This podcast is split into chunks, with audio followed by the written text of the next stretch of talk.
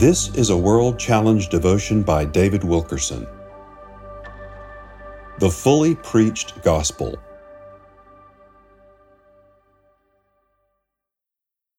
The Apostle Paul said to his generation, I have fully preached the gospel of Christ. Romans chapter 15, verse 19. And he described the fully preached gospel as one of words and deeds.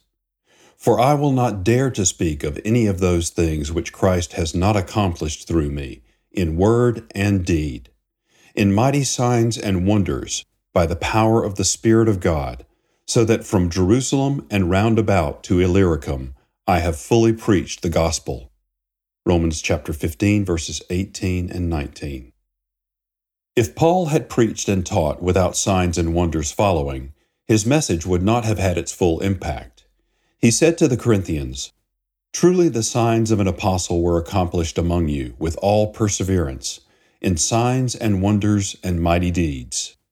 2 Corinthians chapter 12, verse 12. Note Paul's words in this verse signs, wonders, mighty deeds. Most Christians today cringe when they hear these words. Why? Because the words have been given a watered down spin by unscrupulous preachers and teachers. The great tragedy is that this has caused many God fearing pastors, evangelists, and lay people to turn away from the truth of a fully preached gospel. Beloved, God is still God, and He still works miracles. He is still our healer, and He wants to show Himself strong on behalf of those who trust in Him. Supernatural events took place in the New Testament church without any perversions, without advertising, showmanship, or any person claiming all the credit. The ministry of Paul is an example.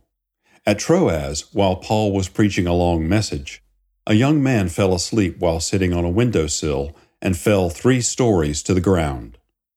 The Bible says the young man was taken up dead. See Acts chapter 20 verses 9 through 12. When Paul got to where the boy was, he quieted everyone. Then he lifted up the body and suddenly life came back into the young man. The boy had been raised from the dead.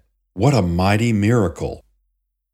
After this happened, Paul didn't send everyone out to spread the news that a miracle had taken place.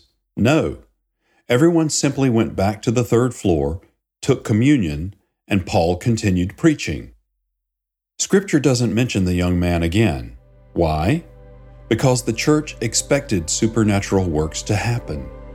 They preached a full gospel with signs and wonders following. World Challenge Transforming Lives Through the Message and Mission of Jesus Christ. Visit us online at worldchallenge.org.